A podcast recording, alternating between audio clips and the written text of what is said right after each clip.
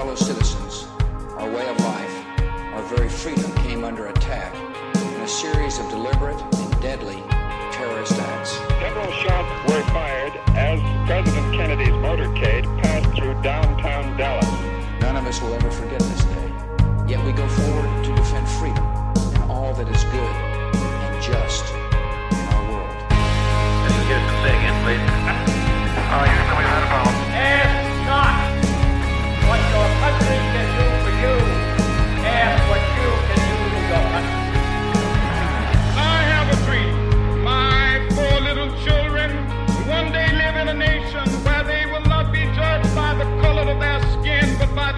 content of their character. I have a dream today.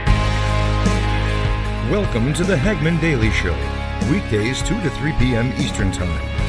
And now your hosts, Joe Hagmann and John Robertson.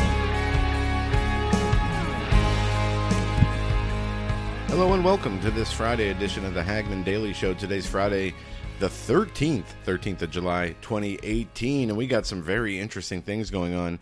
Uh, we do have a guest coming on with us. Uh, this is going to be a great uh, interview with Preston Condra. He's the author of several books, one of which is in my hand, By Which We Are Saved Sharing the Gospel with Confidence. And he has written another book that uh, we're also going to talk about. But he is a, a, a guest that we're going to have on. Uh, to talk about our current day situation and as far as, as faith and prophecy is concerned. Now, we have breaking news uh, on the heels of Peter Strzok's testimony yesterday. Now we have Deputy Attorney General Rod Rosenstein holding a press conference, uh, law enforcement announcements, and what he has announced is that 12 Russians have been charged with hacking. Now, what is, I, I'm just getting the news. As you know, we pre record the show. So I am uh, recording this. It's about 12.03 right now, Eastern Time. So I don't have all the information, uh, but this press conference seems to be in response to the damaging testimony by Peter Strzok yesterday. And when I say damaging, it's self uh, defeating. This guy is so arrogant. Um, I can't even really express into words in a polite way the way I feel about him after watching him, his facial expressions, his body movements, his body language, his words, his arrogance. Um, this is the the heart of the matter. These are the people who are the deep state. This is their mindset. These are the, that's the hatred that that you see, that animosity in his eyes. That's what these people hold for uh, America, its values. The supporters of Trump, Trump himself, Christian conservatives, proponents of freedom. Uh, this is the, the the you can see it in Strzok's face, in his demeanor, in his whole attitude. This is the same satanic collective hive mind attitude that we see in all these globalist, uh, uh, communist, uh, snowflake, social justice warrior types uh, to different degrees. But let's listen to one of the most explosive exchanges as yesterday's hearing devolved into a circus, as we talked about, titling the show yesterday, Wake Me Up When Somebody's in Jail, when somebody goes to jail, it's a, a real concern because what are we seeing here with these hearings? You have uh, these people who are, it's been proven their bias, their attempts to not only protect, they did protect Hillary Clinton from criminal prosecution, changing the language from gross negligence to uh, extremely careless, where negligence is a crime. They let her off the hook. And now we we know that they set up this Trump Russia investigation to get him impeached in the uh, you know 10% chance that he did win.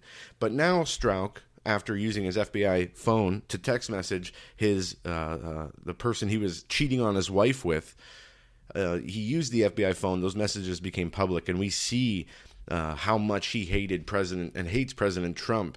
Uh, we will stop him. Uh, he will never become president. You know, we have an insurance policy. When we when we were in Andy's office at the meeting, uh, I, we have to create an insurance policy, almost like the same thing as uh, for somebody who dies before forty unexpectedly. Uh, and I'm paraphrasing here, but what they were saying is they were setting up not only the clearance for Hillary Clinton to be President Trump without any suspicion or being under investigation or having a felony.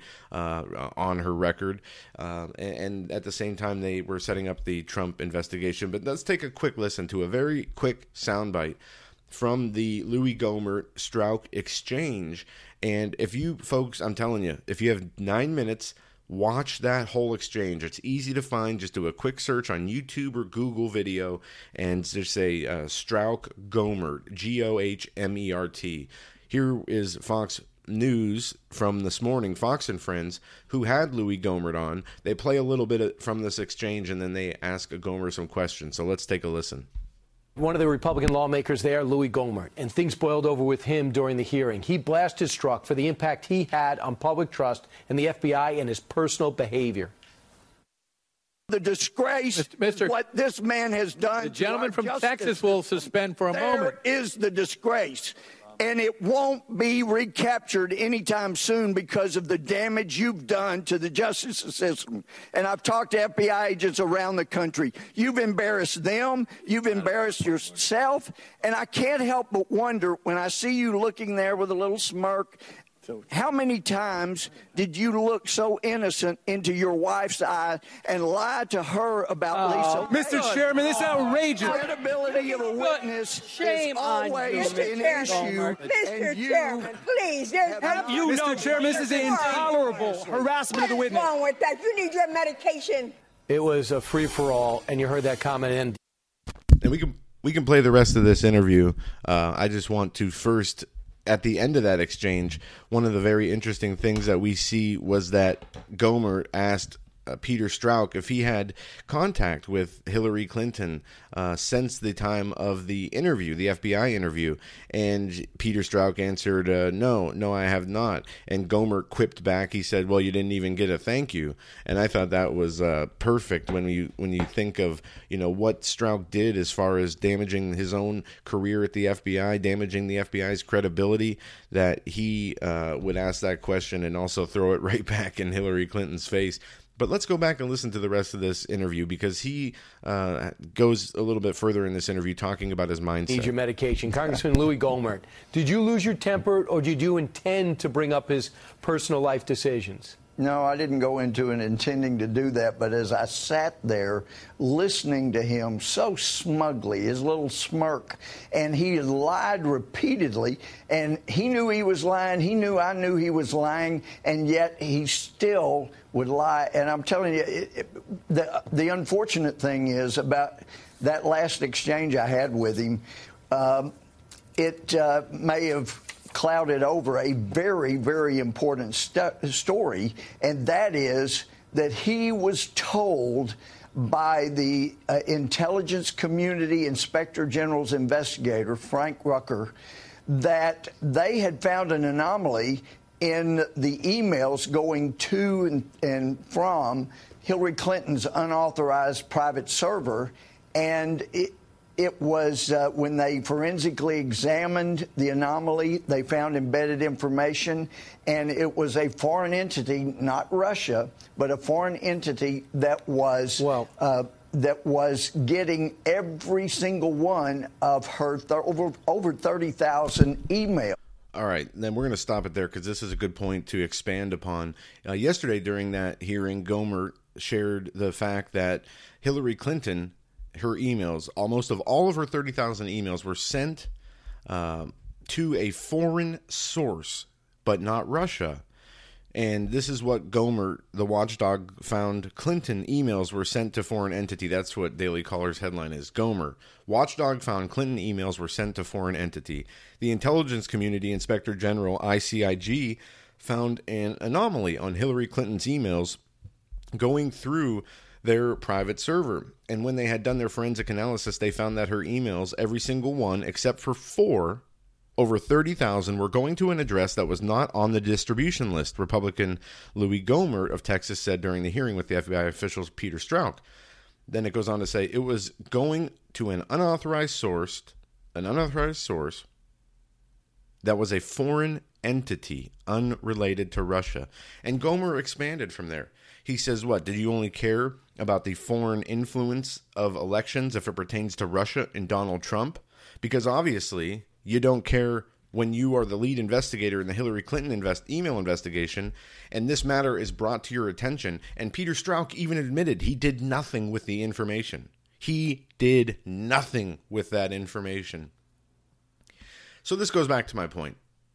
these hearings are a joke. Yeah, we learn a little bit of information, and I do believe that we're going to see some some. Um, this is going to go much deeper.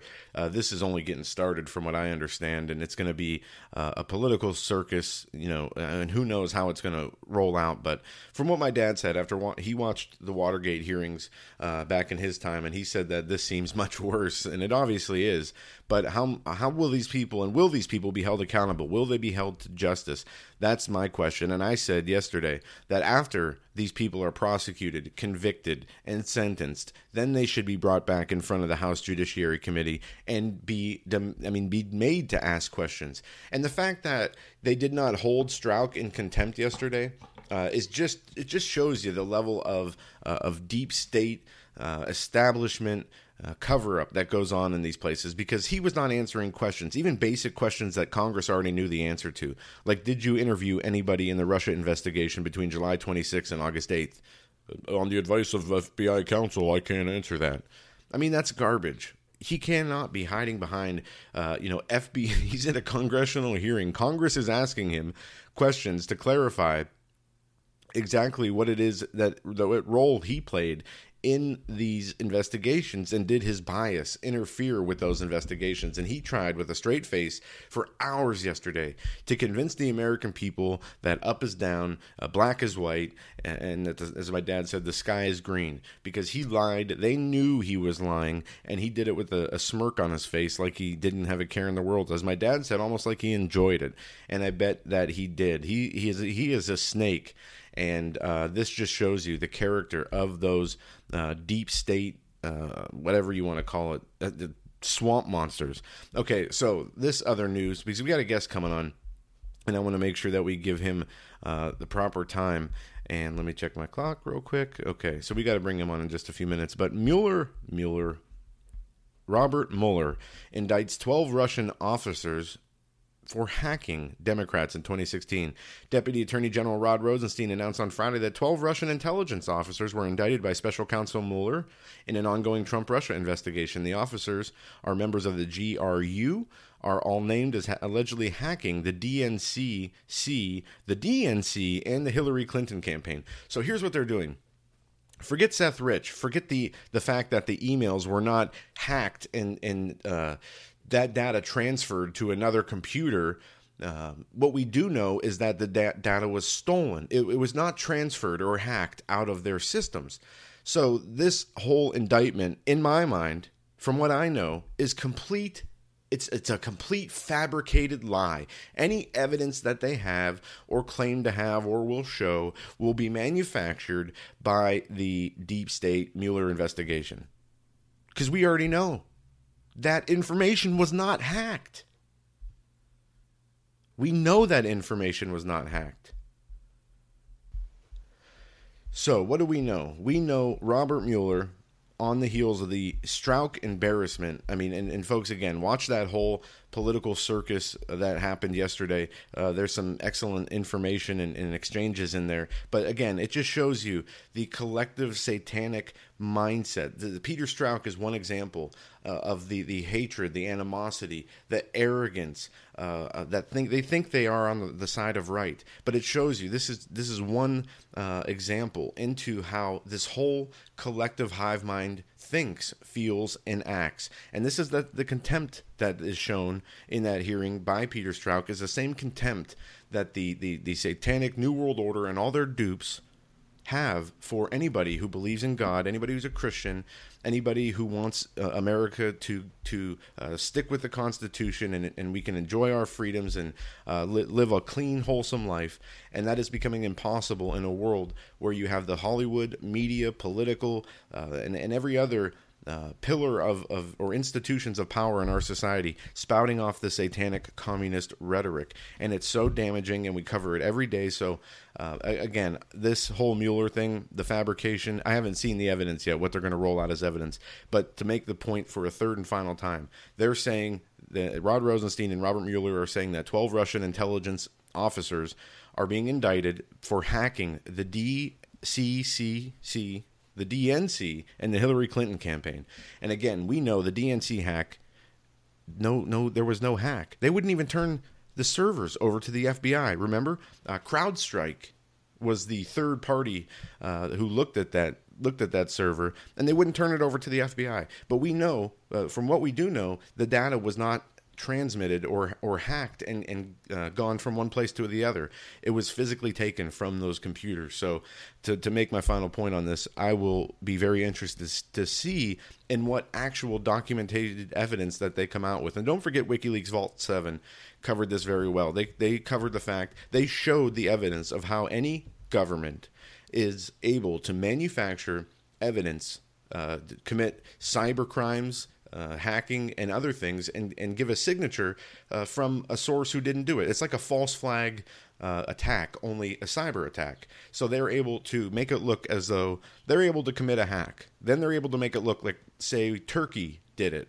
Uh, you know, we'll say we hack Russia. They can give it a signature that makes it look like Turkey did it. So Russia will think Turkey hacked Russia. WikiLeaks Vault 7 exposed those tools and those capabilities. So can we trust any evidence that shows uh, that, you know, these 12 Russian officers uh, are uh, uh, actually hacked the DNC and Hillary Clinton email server? It'll be interesting to find out. And next week, I'm sure we will talk about that a lot more in depth. But we have a great show with a great guest, and uh, we have him with us. And his name is Pre- Preston Condra. He has a master's from Southwestern Theological Society. He has a, a BA from Oklahoma Baptist University. He's been in ministry for over 25 years, and he's published three books. One of those I have in my hand, by which we are saved, sharing the gospel with confidence. And we talk every day about the uh, the importance of having this in this world that we live in, uh, the chaotic, evil world, in having that that root your yourself and your faith rooted in the Lord, and have that solid foundation. Uh, that and that's where you start your journey of truth. All these people who are you know quote unquote red pilled or uh, coming awake need to understand that the answer is Jesus Christ and, and His Word, and that's where you start. In the Bible, it says, uh, what is it? The fear of God is the beginning of all wisdom, or is the beginning of wisdom, I believe. But either way, we have with us uh, Preston Condra, and it's great to have you, Preston. Where do you want to start today? I know I got this book in front of me, and uh, I've had time to, to not read the whole thing, but I've read a lot of it. And there's a lot of good stuff in here. And uh, this is a, about the ministry, about being a Christian, about uh, you know the whole salvation aspect, and what we need to do as the Lord instructs us. So, where do you want to start today? Hey, Joe, thank you for having me on the show. I I'd really like to just tell folks who we are first. Um, Sure. I know this is uh, first of all, we want to say what an honor it is to get to be on the show with you and and John today. Thank you so much. Our ministry, Joe, is called um, Sufficient Word Publishing, and we, we, what we do is we our goal is to write materials that are actually useful for believers. They're usually short, concise, with lots of Bible verses in them. And the one we're going to talk about today, by which we are saved, is a handbook for the believer to be uh, a, a, great help in sharing your faith. Because, you know, through the years being in ministry, I've heard uh, three things from people, from believers, as as why they don't share their faith as much as they'd like to. And Joe, I'm sure you've heard these same things through the years. One is uh, Christians will often say, "Well, I don't know what to say." And another is, well, I'm afraid to offend because of political correctness or whatever the case may be. They're just afraid to offend. And the third thing is, um, I'm I'm afraid I can't answer their questions or objections. And so the end result of one or all of those fears usually is believers uh, don't end up sharing their faith at all. And so we want to help. Our book overcomes and solves each of these fears and concerns from believers and is a an ongoing timeless resource that a Christian can always use in sharing their faith. And and let me say too, Joe, it's not a technique, it's not an outline to be memorized. Uh, we're not going for that. We want you to be able to share your faith in everyday dealings with people. And the first first part there is that first fear we talked about. What what do we say? And we cover that thoroughly in chapter one, where we thoroughly explain the gospel. And and we're using a verse, Joe, that uh, I I don't see a lot in very many books on evangelism or books that teach believers how to share their faith. And those verses are 1 Corinthians 15, 1 through 4. Now, yeah. it's it's interesting about those verses, Joe. Those are the that's the only place in the New Testament where the gospel is called the gospel, and every element of the gospel is present in the same passage. There are lots of verses in the Bible that are about salvation or about who Jesus is, but nowhere else in Scripture do we find the gospel stated fully other than right here in 1 Corinthians 15, 1 through 4. And let's look at that. It says, Moreover, brethren, I declare unto you the gospel which I preached unto you, which also ye have received, and wherein ye stand, by which also ye are saved, if ye keep in memory that I preached unto you, unless ye have believed in vain. For I delivered unto you first of all that which I also received how that Christ died for our sins according to the Scriptures, and that he was buried, and that he rose again the third day according to the Scriptures, and that he was seen of Cephas, and there and then of the twelve. After that he was seen of above five hundred brethren at once, whom of the of whom the greater part remain unto this present, but some are fallen asleep. After that he was seen of James, and then all the apostles. And last of all, he was seen of me also, as one born out of due time. And that's the uh, end of the uh, verse 8 in 1 Corinthians chapter 15. And, you know, uh, going back to the three reasons that you listed as to why people are hesitant or afraid to share the gospel. When we brought you on here on the show, one of the things that we've been talking about is the political atmosphere, the tension, and this this collective. I, I call it the collective satanic hive mind. You can call it Hmm. liberalism, Trump derangement syndrome. It, it seems to, to have this. Uh, uh, it, it seems to focus around President Trump for whatever reason, but Yep. it is much more than that. It is his supporters. It is the Christian conservatives. It is God who these people really hate. And Yep. we are in a time where sharing your faith could get you a beating or get you killed Mhm. if you talk to the wrong person about it. So I can understand people being hesitant, but there are ways to do it, uh, and, ways to do it without being contentious or having to be defensive or offensive. And, and take the emotional aspect out of it. See, our, our culture right now is has been hyped up, almost like given a uh, an instant steroid shot of hyper emotionalism, and that's what everybody's running on now. And we need to dial that back. Boy, that's right. You're right, Joe. That is the culture, the the clash of idea, ideas and beliefs is is at a level of intensity I've never seen in my lifetime. I'm 48 years old and I've never seen anything like this. Uh, and certainly, you're right. Sharing the gospel is as contentious in the culture as we've ever seen. And, I I think you make a good point. Trump just kind of, it's not him doing anything per se, but just his beliefs that uh, many take to represent Christianity that angers the left. Yeah. And yeah, it does does bring about contention. And what we what we seek to do is even amidst that, we still as believers need to be sharing our faith. It's certainly still our responsibility. And I think, like you say, there are some ways around that, and and, and it just comes back to basic respect for people. And uh, let me one thing one thing I think we encourage, uh, you know, in light of the culture here and sharing our faith, is I can't encourage the believer enough not to be too overly personally invested in whether you win someone to Christ or don't. Um, it, that's that's a place where I have to watch myself because at the end of the day, I'm just the messenger boy. I'm, Yeah. I don't do the saving. It's God who does the saving. He's just asked me to tell him. The best way And I've so- heard that said, and I've I've uh, stuck with this ever since I've heard it, is uh, we plant the seeds and we allow God to water them, and whether they right. grow or not, uh, that's up to the Lord. And, and but we've done our duty. That's right. That's exactly right. We all we need to do is is to do our best to share with them, and if they believe, they believe. If they don't, that's okay. A lot of them are not going to. That that's not really the point. Is and of course we want them to believe, no doubt. But what I mean is, I, I don't want I don't want to be so personally invested that I take it as some kind of personal defeat if I don't win someone to Christ. You see what I mean? Oh yeah, absolutely. That's Because what important. what I what I think can come from that is with me, I'm a competitive person. I don't look like it now, but I was an athlete growing up, and so I tend to be competitive, and especially when it comes to a conversation of ideas. So if I'm if I'm so personally invested that I take it personally when someone doesn't believe the gospel when I've shared it with them, then I could probably get into an argument pretty easily with someone. That's that's just one example. You see what I mean? Yeah. But if I'm not so personally invested that hey, if they believe, wonderful. If they don't, I've done what God's asked me to do, and I'll continue to pray for them. And then that's the attitude.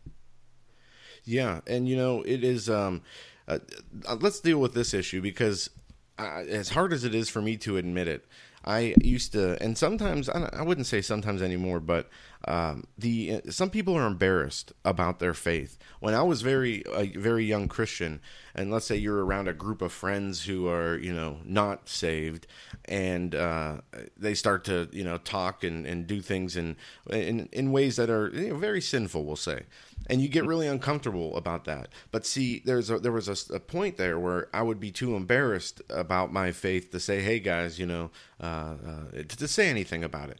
But you know that has has left me, thank goodness. Um, but there there are a lot of for whatever reason, Satan hinders us in many ways, and we as as human beings uh, allow our own physical and mental uh, defects to get in the way as well. And it is uh, something that is it's not uh, it's I don't want to say it's not for everybody, but if it isn't for you, you have to step outside your comfort zone and find a way how to be able to do this uh, successfully. And you don't have to run around, uh, you know, up and down your your neighborhood uh, with a sign on, you know, Jesus saves, and and you know, being the the crazy street preacher that Hollywood likes to depict. Um, there's, That's right. There's a, a lot of ways this can be done. Right, and and one one of the one of the key things we we encourage is just asking them asking their permission to enter into the conversation. So Yeah. already, if we come in already not so personally invested that we take things personally, if we will then from that attitude ask ask them for their permission to enter the conversation, then we really avoid a lot of uh, conflict that way. I mean, after all, if you ask them for their permission, they don't really have any reasonable reason to be upset, you know, by just right. the conversation. You That's see what. I mean? Yeah, Now, some will say, well, but what if they say no? Then, then what? Well, you've still started the conversation. And, you know, if something comes up where they have questions about God or, or they want to know some answers about what the Bible says, they're probably going to turn to you because you've started the conversation. Either way, you've started the conversation. That's a very good point. And yeah, uh, you know, so uh, when when things go bad or whenever, uh, you know, if if they do look into it or think about it any further, and and you know, start to wonder, you will be the person that they come to and ask for further guidance and direction, and that's a very important point to make.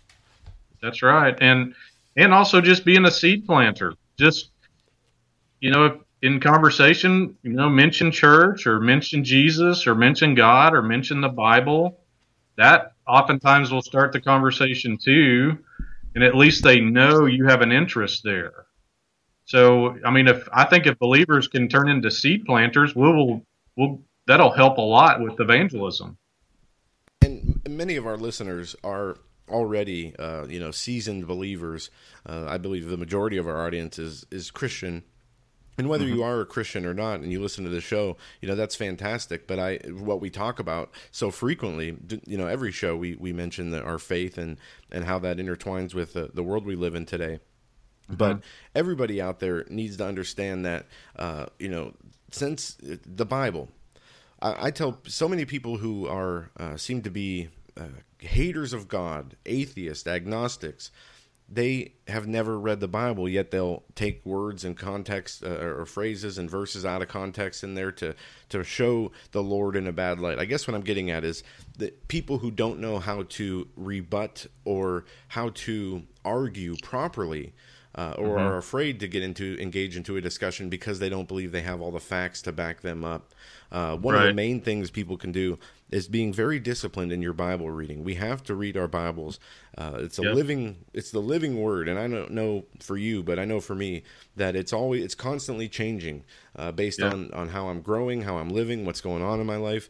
And uh, right now, I'm I'm doing a study on Ezekiel, which Hmm. I've probably read a hundred times, but you know I'm finding all these other gems in there as I read it again. But having the uh, the, the foundation of faith and having you know the Word of God in your mind in your memory uh, from reading it, that is a, sh- a sure way to start to to get rid of those fears of not having the right arguments, knowing the Scriptures, so you will be able to properly argue the points. That's exactly right, Joe. The that's our life as believers is, and it's our lifeline with God is the Scripture. So being in the Scripture is, you're right, it's paramount to to our Christian life. And and on the on that note about Scripture in the book, we the the questions that may come up, we have a lot of scriptures printed right in the book. So the other help is that you don't have to go searching for Bible verses. Um, whatever the question may be, we put Bible verses in there to help you answer them. And because our thinking is, if we can give them Scripture, then we're giving them something the Holy Spirit can use. He'll use that. At the the Bible is living and active and sharper than any two-edged sword, and the Holy Spirit will use that to convict them of what's true. And so, yeah, you're right. An emphasis on on the Word of God is is really very important. And Joe, if I could go back to what we talked about the the verses there in 1 Corinthians 15, Yeah. and just I want to explain just briefly what what it is that we share because I've talked to a lot of people through the years and I've gotten a lot of different answers on what people think the gospel is.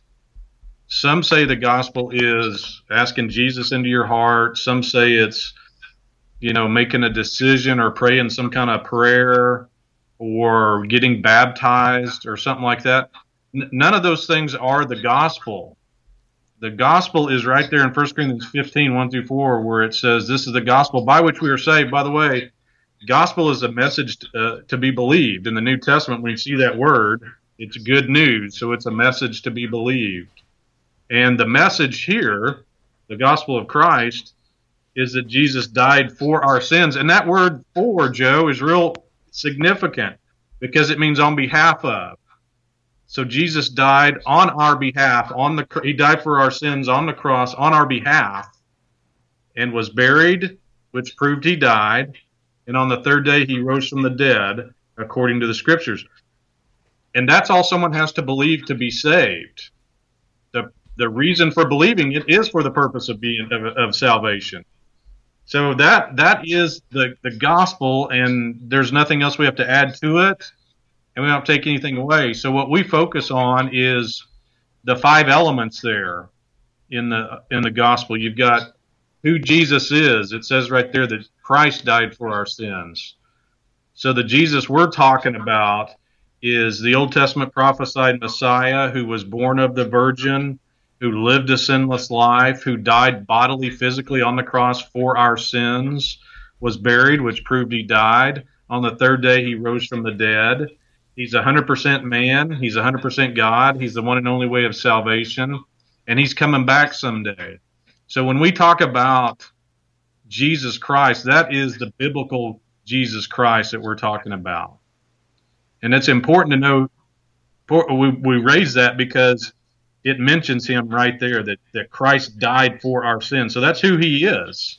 And one of the most fascinating things about the uh, the fifth, the verse in, in 1 Corinthians chapter 15 that you highlight here is, uh, and this is my favorite part of it. Let me get back to it. Is the fact that it is talked about uh, in Scripture. It says. Uh, first of all, that, that the Lord Christ was prophesied uh, to come in according to Scripture. It was also that he was to be uh, crucified and died and ri- rise again on the third day, according to Scriptures. And those Scriptures are in the Old Testament, fulfilling uh, many of the prophets from the Old Testament. Uh, and this is what's so fascinating about the Bible. And one thing, Yep. I mean, I've always loved to follow Jesus' ministry. That's one of the, the first things I studied as a as a Christian. Uh, But the uh, after you know learning and reading the New Testament and understanding that, you go back into the Old Testament and you see you can see see where uh, God talks about uh, not only the coming of Jesus, the, the the Son of the Lord, who would be sacrificed, but it was done in a way where uh, it's just so prophetic, so amazing. It could be nothing other than the uh, divine creation and creator who put this all together from before the foundation of the world. Uh, it, nobody else could do this so perfectly. And I know I'm I'm I'm uh, uh, not being very articulate here with this, but the, the the prophets all prophesied about the return, the coming of the Messiah, and Yep. then his his death and resurrection, and and how that would change everything. And then you know, it, but people missed it at the time when it happened. And it's like uh, what we see today. Uh, people are missing prophecies as they're coming to fruition, whether it's Israel becoming a nation again. That was prophesied about 2,800 years ago uh, in- Right. in, Ezekiel. Uh, to the end times that we are living in, whether you know we have 10, 20, 30 years left, 100 years left, I don't know, but we are definitely in times of that that the Lord talked about would be the end times. But will we miss it just like the many missed the coming of the Messiah? I know I went Mm. a lot of places there, but yeah, and and you're right. Prophecy is is real important. In fact, that's that's one of the things, Joe, that sets the Bible apart. Is its accuracy and prophecy. It's 100% accurate. And with regard to Jesus, I think just for his first coming, there are some say 300 prophecies that were fulfilled just with him, with his first coming. Uh, so yes, the the prophetic aspect of the Bible is hugely significant and sets it apart from all the rest. And uh, let me, while we're on this, it's important to you bring up a real significant part here, and it's an aspect of the gospel because it's the only thing in that passage he says twice, and that is according to the scriptures. So the question is, why does Paul mention that here? And I think it's real simple. It's that he is stating his authority.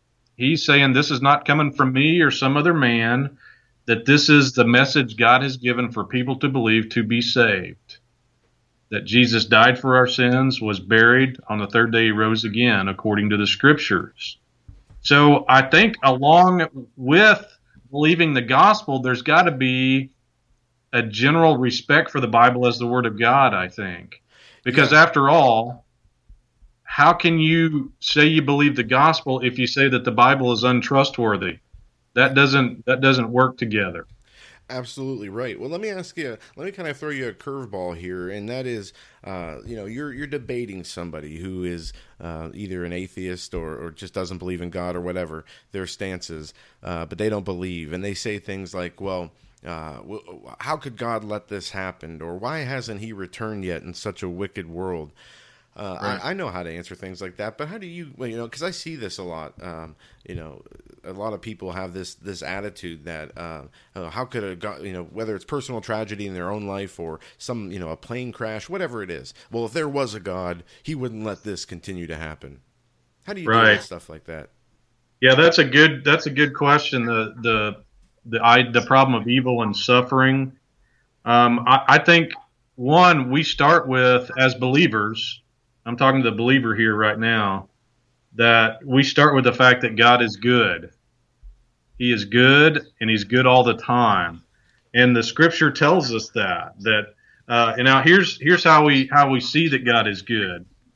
God provides for his children, but he also provides for those who also don't even believe in him.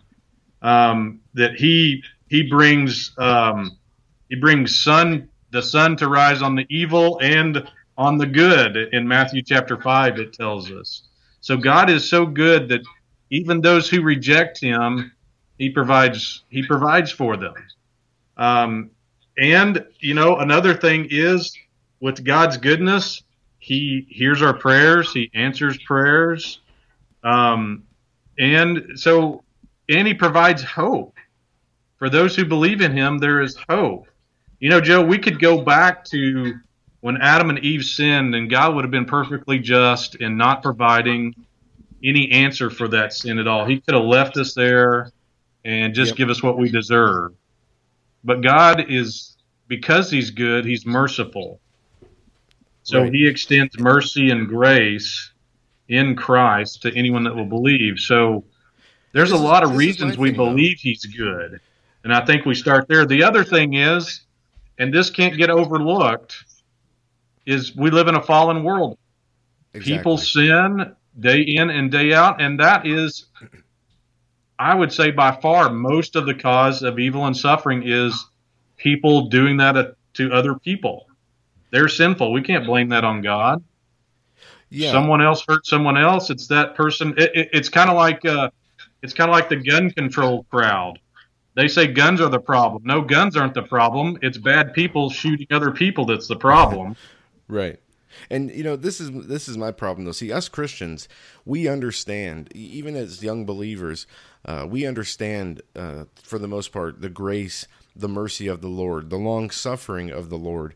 But I, this is the problem I have. Non Christians don't have that understanding, so I don't see that they have a way to reconcile uh, that that grace and that mercy and that understanding of God's grace versus what sin has done to mankind.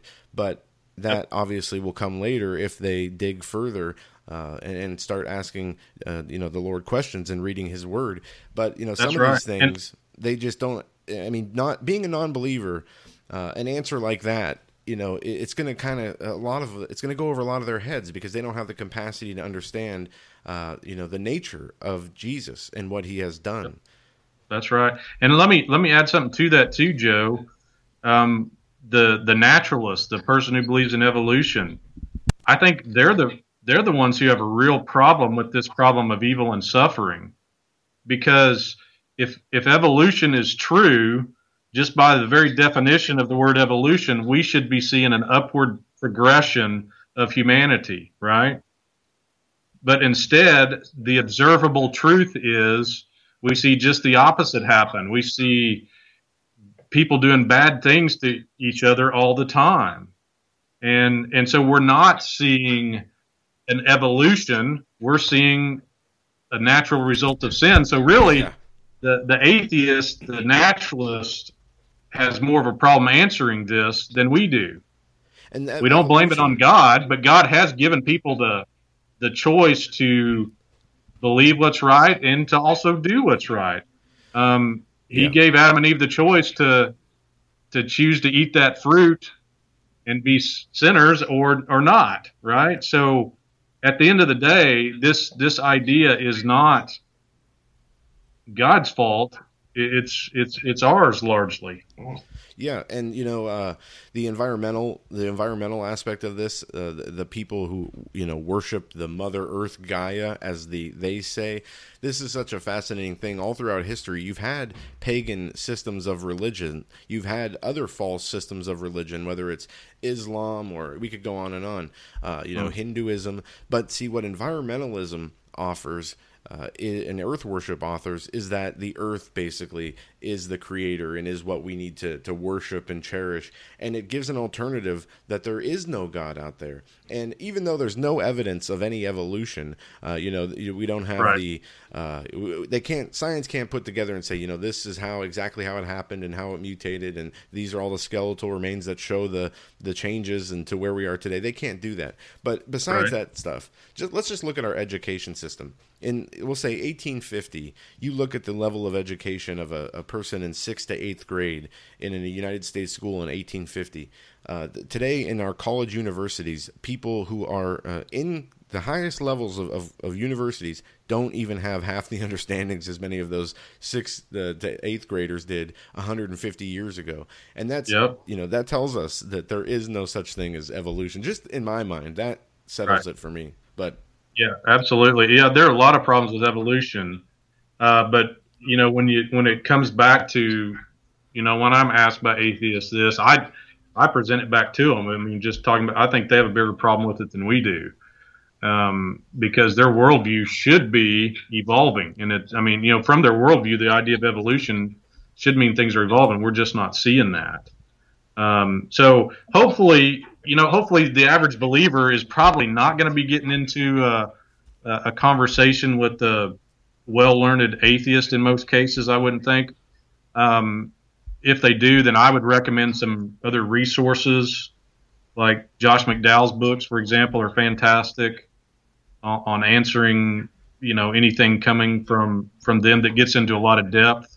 If they're open, I would I would say too to the Christian, you know, try to see if they're actually open or if they just want to argue with you. If they just want to argue with you, then you know they're not open. So I would say just be kind and keep the relationship intact, but just move on. Yeah, you know, and it's um uh, as we talked about earlier in today's atmosphere and climate, it is uh, people that this what I've never seen before, and as you said, what you've never seen before is this uh, craziness in the political world and the media establishment in Hollywood. It's like this this rabid insanity to push the most perverted and evil thing and make it acceptable to Yep. the civilization, just like what they did with with abortion. And now we see this abortion debate coming back around with the appointment of the Supreme Court justice. But you see these people uh, and their their mindset. I mean, there are that never before have we. uh, It's always been subtle, and I always like to use this example. In 1990 on on television you couldn't take a show from the 1990s and put it on TV in the 1960s it would have been you know illegal. It would have been too vulgar too vile. Right, but just like yeah. just like in the garden as as uh, the first description of Satan it says and he was more subtle than any uh, other beast in the field I'm paraphrasing.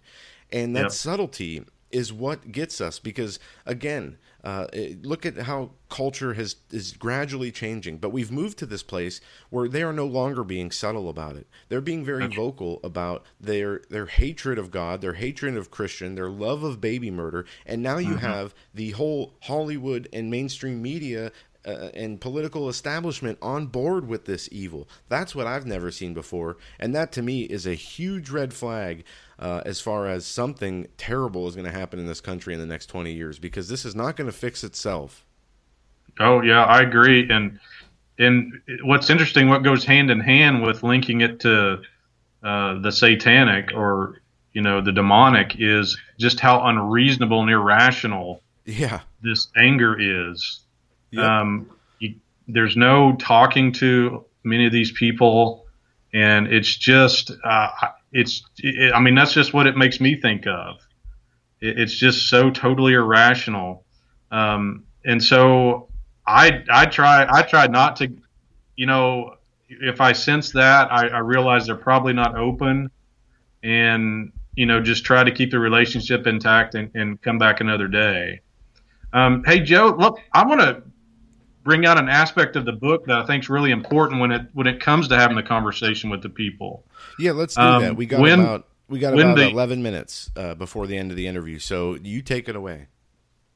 when when questions come up like like what we've just been talking about the problem of evil and i gave just a a, a short answer uh, there's there's of course been volumes written on that and we we answer that real succinctly in the book too with bible verses i just mentioned a couple of them but what makes the book a handbook joe is there's an index in the back of the objections so you don't have to worry about knowing all the answers because we've made the book easy for you to use. We've answered every objection there is to the gospel, but we've also made it easy for you to find.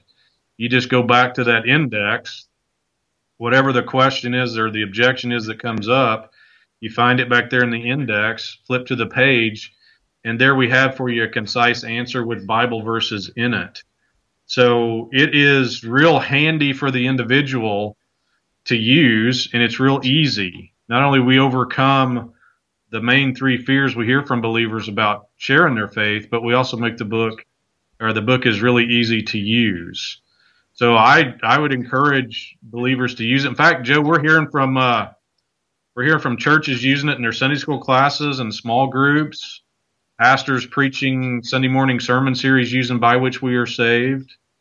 Uh, so I would encourage people to get it for themselves to use, but pick it up and and uh, use it in your Sunday school class. Train your Sunday school class how to share their faith. and, and this would be a good time. I know you gave it out earlier, but tell folks where they can go to for put your uh, website out there again, your social media, and where the best place they can go to purchase this book.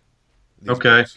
Our website, and thank you, Joe. Our website is sufficientwordpublishing.com. Sufficientwordpublishing.com. You can uh, you can find us on there. You can contact us if you'd like us to speak in your church or your conference. My wife is a good speaker for women's events as well. Uh, so that's sufficientwordpublishing.com. Also, we are on Facebook. Uh, it's facebook.com backslash sufficient word.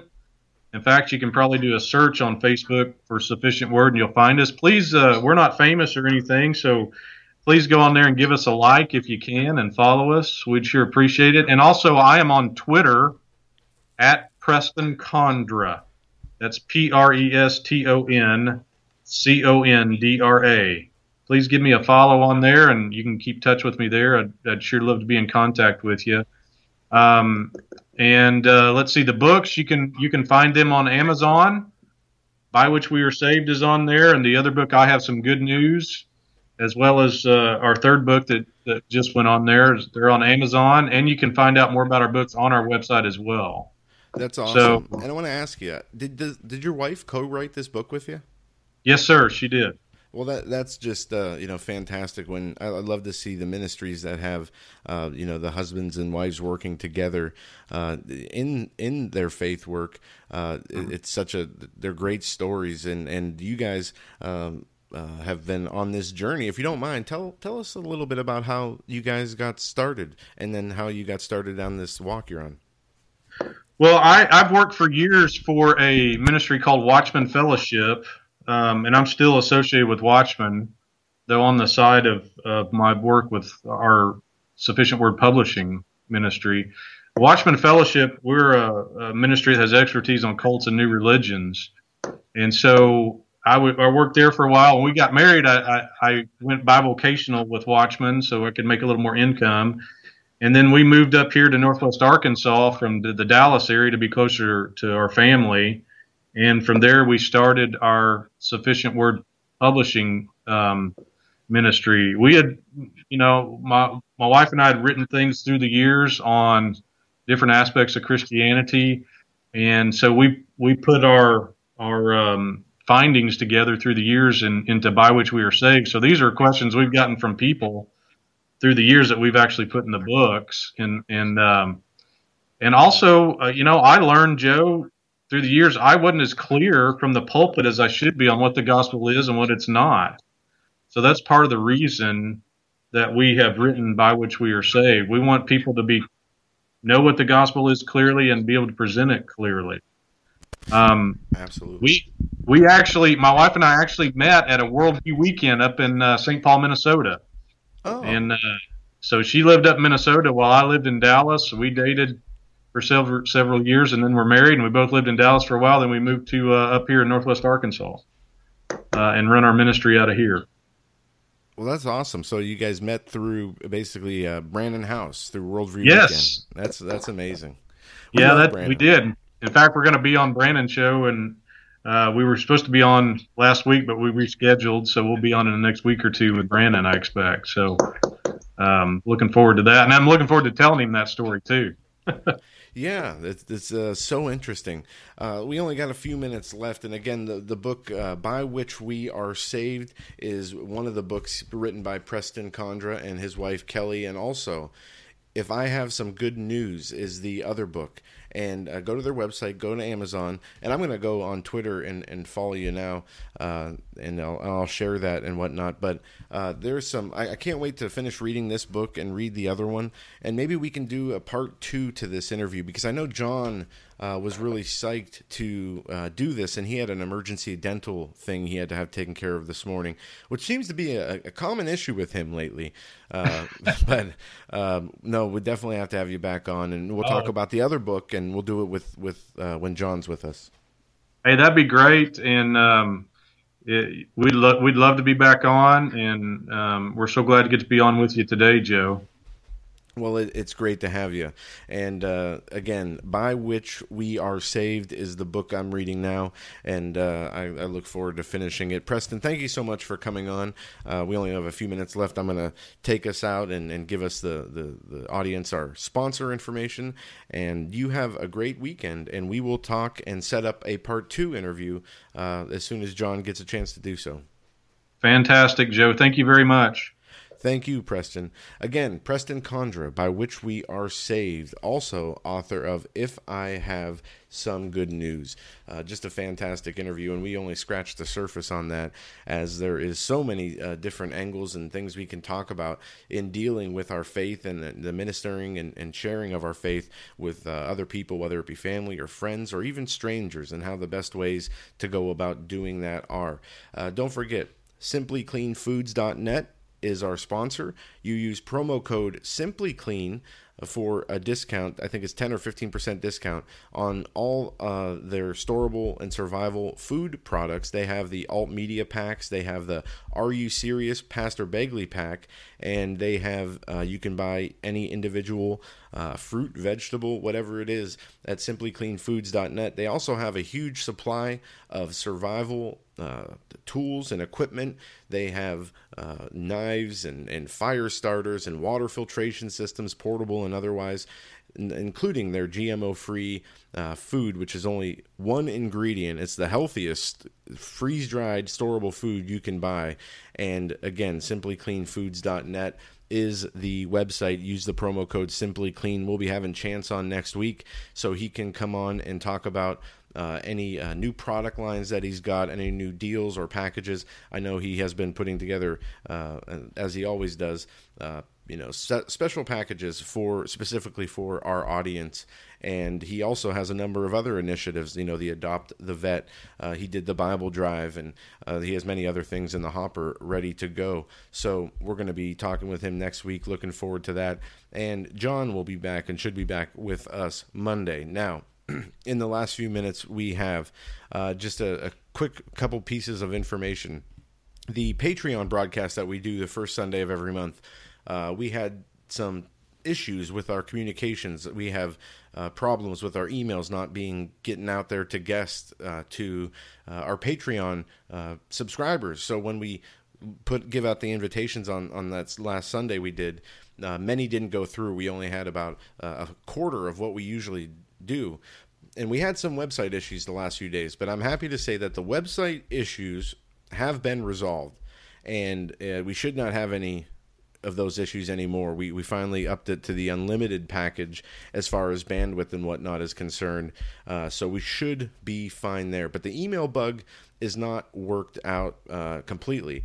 But I'm going to be announcing on this show and on Hagmann Report a few times in the next few weeks how people can still, if they're members on Patreon, can still join us for that first Sunday broadcast of the month uh, without getting that direct link from email. So I haven't forgot about you guys. I haven't. We haven't forgot about the issue. I just want to make sure that people know uh, that we are working on it and we have an alternative s- solution just in case our email uh, does not get fixed. Now we have a great show tonight on Hagmann Report, and I believe in the third hour we're going to be taking calls, which is something we've been trying to do more of. And and uh, be I don't know, we started the show so long ago, and uh, it was a, a news and call-in show, and it's changed so much since that original uh, uh, format that we had it in. Now we're on you know video. We have a fancy studio on on YouTube and all these other outlets, and we have not been taking calls that much. We started uh, you know just a few weeks ago trying to work it in a few times a week, and it's gone really well. So tonight in the third hour, we're going to be taking your calls on Hagmann Report. So if you got anything to say, whether it's uh, the guest you heard here today on the Daily Show, to uh, you know anything that ha- is on your mind, we're going to be taking those calls tonight. Now keep your eyes on what's going on in Europe. The presidency, this announcement for the uh, indictment of uh, Russian uh, hacking is on the heels of President Trump meeting the Queen and also meeting Vladimir Putin, the president of Russia, and they're trying to, you know, basically destroy this relationship. I believe as they're trying to destroy the presidency. But there are some great headlines up on Drudge, up on Liberty Daily, and we will be talking about this tonight more in detail. But one of the big stories coming out of the UK is Theresa May, Brexit, Trump, and trade. And that's something we didn't get a chance to get into today. But has Theresa May destroyed the Brexit deal? And has she done it on purpose? She wants a soft Brexit. The country voted for a hard break from Europe. And much potential for the UK and the US to work together, but it seems all for nothing. We'll talk about that more later. We'll be back. Have a great day.